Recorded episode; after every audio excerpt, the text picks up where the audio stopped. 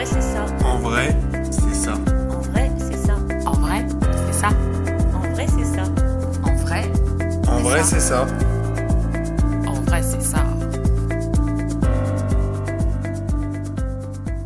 En vrai, c'est ça. Le podcast qui pique là où ça fait du bien. Explorer et questionner la santé sous toutes ses coutures. Idées reçues, inconscient collectif, réseaux sociaux, autant de prismes qui déforment la réalité. Prenons le temps d'écouter ceux qui expérimentent au quotidien et racontent. En vrai, c'est ça. Bonjour, je suis Estelle Barrellon, pharmacienne et naturopathe, et je cherche avec vous la meilleure façon d'aborder sa santé.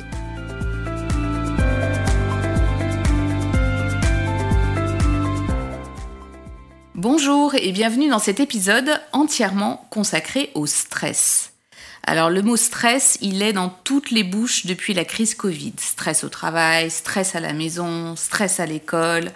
Nous sommes tous concernés par le stress. Mais c'est quoi finalement le stress? En vrai, c'est ça le stress.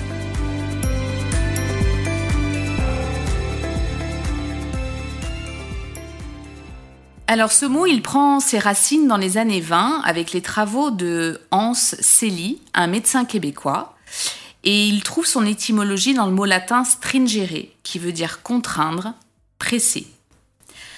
Alors, on pourrait le définir comme le syndrome général d'adaptation qui est mis en place naturellement pour notre survie. Alors, j'ai bien dit naturellement. Le stress, il est naturel et physiologique.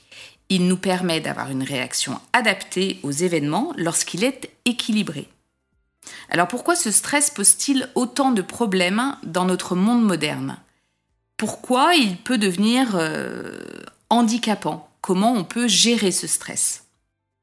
Nous allons tenter de répondre à ces questions, alors avec une vulgarisation scientifique d'abord et quelques notions importantes à connaître, et puis ensuite de manière très pragmatique en vous donnant des clés pour dompter ce stress. Tout d'abord, nous sommes allés dans la rue pour demander aux gens s'ils étaient stressés, s'ils savaient identifier leur stress et ce qu'ils faisaient pour le gérer. À notre surprise, les femmes ont répondu très facilement et spontanément.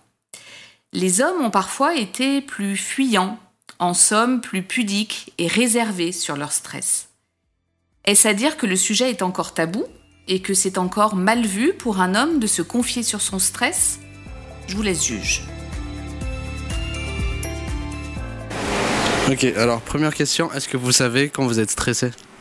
Oui. Ça dépend, en général oui, mais euh, Et comment, pas, ça se pas du mani- tout. comment ça se manifeste à peu près? Des signes physiologiques, euh, je sais pas, la, la sueur, euh, le, le- le cœur qui accélère, euh, l'anxiété, ça peut être de l'angoisse, euh, ce genre de trucs. Des boules au ventre, euh, des crises d'angoisse, euh, Ok. voilà. Et qu'est-ce que vous faites pour euh, y remédier? Quelles sont les précautions que vous prenez euh, par rapport à vous-même? Le premier réflexe, c'est identifier euh, que ça va pas, déjà. Et puis après, il y a plusieurs moyens, que ce soit le sport, la musique, sortir boire un coup, euh, plein, de, plein de façons d'y remédier. Ça dépend du temps, des envies. Je pleure. Euh, et sinon j'écris. Euh, et la respiration, bon, alors des fois je gère pas, je m'en fous. La course à pied, ça dépend, il y a une discipline du quotidien ou alors c'est euh, un rapport ponctuel. Voilà ce que vous pensez du stress et de vos façons de vous en accommoder. Mais finalement, comment savoir si on est stressé? Alors, on a tous en tête les symptômes courants. Euh, je dors moins bien, j'ai des palpitations, je suis un peu fatiguée, j'ai parfois mal au ventre. Euh, on peut faire de la rumination mentale, être en boucle sur certains sujets, avoir des difficultés de concentration. Il y a aussi des symptômes qui passent plus inaperçus et auxquels il faut faire attention. Est-ce que j'augmente un petit peu ma consommation de tabac ou d'alcool? Est-ce que j'ai des vertiges? Est-ce que je fais un peu d'éviction sociale, c'est-à-dire que je stresse à l'idée d'aller voir du monde et je refuse des invitations Il y a aussi tous les épisodes de somatisation. Soma, ça vient du grec qui signifie corps et somatiser, c'est un phénomène inconscient par lequel la personne exprime son angoisse ou son stress par son corps. Donc je pense à toutes ces petites maladies qu'on peut s'inventer parce qu'on est stressé. Euh, on va voir le médecin, le médecin ne trouve rien de physiologique ou d'organique, pourtant la souffrance est réellement là. Ça, ça peut être du stress. Alors revenons un petit peu à nos explications. Le stress, c'est donc une réponse normale de l'organisme, on en a parlé, pour s'adapter aux événements. Voici le déroulé physiologique du stress. Le cerveau, le nôtre, notre cerveau, ou plutôt notre amygdale, alors pas celle de la gorge, c'est une glande qu'on a dans le cerveau. Cette amygdale, elle va scanner notre environnement et elle va détecter toute anomalie, même minime. C'est la vigie du cerveau. En cas de perturbation détectée, elle va, avec euh, la participation de neurotransmetteurs comme la noradrénaline ou la dopamine, elle va stimuler les glandes surrénales. Ce sont les glandes qui sont situées au-dessus de nos reins. Ces glandes surrénales, elles vont alors libérer le cortisol, appelé l'hormone du stress. Ce cortisol, une fois libéré, il va euh, générer plein d'actions dans le corps pour lutter contre le stress.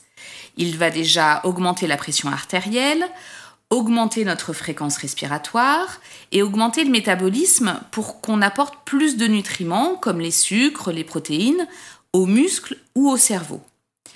Il va aussi spontanément augmenter l'immunité pour mieux réagir aux attaques extérieures. Tout est prévu pour nous rendre plus vigilants et réactifs. Ce cortisol, il commence à être sécrété au petit matin pour nous rendre réactifs dès notre réveil. Il a sa compagne complémentaire, la mélatonine, qui, elle, apaise l'organisme et aide à l'endormissement. Voilà pour euh, le, on va dire, l'explication physiologique du stress. Et ce stress, il va provoquer trois réactions. La fuite, la lutte ou la morphinte ou inhibition.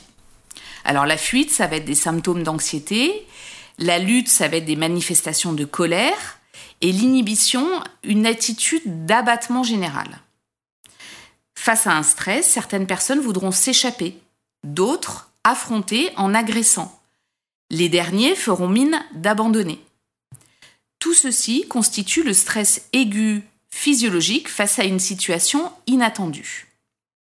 Ce qui va poser problème, c'est le stress chronique qui, lui, va se mettre en place lorsque les situations inédites s'enchaînent et finissent par affaiblir notre système de défense. Le cortisol est alors sécrété en permanence jusqu'à l'épuisement des surrénales qui arrêtent d'en produire. C'est alors le tristement célèbre et véritable burn-out, où certaines personnes ne peuvent même plus se lever de leur lit du jour au lendemain. Voilà pour l'explication scientifique du stress. Maintenant, qu'est-ce qu'on peut faire pour ne pas qu'il nous envahisse? Je convoque ici et maintenant l'approche holistique. Holistique pour le tout. On ne peut maîtriser son stress qu'en s'occupant du tout et pas que d'une partie. Le premier levé pour gérer son stress, c'est évidemment le sommeil. Pour avoir une bonne récupération, un minimum de 7 heures par nuit est recommandé. En cas de stress, on ne sort pas euh, en boîte jusqu'au bout de la nuit, on essaye de ménager son sommeil et d'avoir des nuits récupératrices. Le deuxième axe à explorer, c'est l'activité physique. Bouger et faire du sport permet de réguler son taux de cortisol. Alors, attention à ne pas pratiquer trop tard votre activité sportive dans la journée, notamment les sports intenses, parce que là, ça va être l'effet euh, inverse et vous allez avoir peut-être du mal à vous endormir et rentrer dans le cycle infernal de je manque de sommeil, donc je suis plus stressé. Donc attention aux activités sportives intenses le soir, après 17 heures.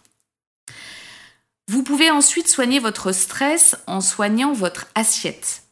Les sucres sont connu pour augmenter le stress, donc trop de sucre, c'est jamais une bonne idée. Quand on est stressé, on a tendance à aller vers les aliments très sucrés, c'est une mauvaise idée. Il faut privilégier les oméga 3. On vous en a parlé souvent, ce sont ces bonnes graisses dont notre cerveau raffole. Donc n'hésitez pas à enrichir vos assiettes en oméga 3. Évidemment, plein feu sur les fruits et légumes et attention à ces sucres qui vont acidifier le terrain, renforcer cet état de stress. Troisième levier en cas de stress, la reconnexion à la nature est indispensable. Il est prouvé que la contemplation de paysages naturels n'active pas les mêmes zones cérébrales qu'un environnement urbain. Il y a même une étude britannique qui a démontré que le fait de vivre et de travailler en permanence coupé de la nature dans les villes, dans un, dans un environnement très minéral, nous affecte profondément. Ne négligez donc pas les balades en nature, au bord de l'eau, en forêt, pour vous déconnecter l'esprit et apaiser votre stress. Toutes les activités créatives peuvent nous aider à mieux gérer son stress. La musique, le dessin, le chant, la peinture, l'écriture, la danse. N'hésitez pas à en user et à en abuser. Avoir des relations satisfaisantes avec un entourage non toxique et entretenir une vie sociale riche, ça aussi, ça permet d'apaiser son stress. Donc les sorties entre amis, voir sa famille quand c'est pas trop compliqué, euh, avoir de bonnes relations avec son entourage professionnel, tout ça, ça permet d'apaiser le stress. Bien sûr, on verbalise, on, on communique et tout ça, ça permet d'apaiser. Ponctuellement, toutes les thérapeutiques dites douces peuvent aider. Je pense à la sophrologie, l'acupuncture, l'aromathérapie, l'homéopathie, la gémothérapie, c'est la science des bourgeons, et ma préférée, les fleurs de bac.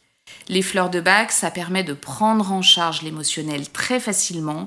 C'est des cures courtes sur trois semaines. Je vous encourage à aller voir un, un thérapeute qualifié pour vous conseiller la fleur de bac qui vous apaisera. Et puis l'astuce anti-stress simple, rapide et gratuite, c'est la cohérence cardiaque. La cohérence cardiaque, ce sont des exercices de respiration que l'on fait pendant 5 minutes et qui vont caler vos mouvements respiratoires sur vos battements cardiaques. Les études scientifiques montrent bien que la cohérence cardiaque a un réel intérêt dans le traitement du stress.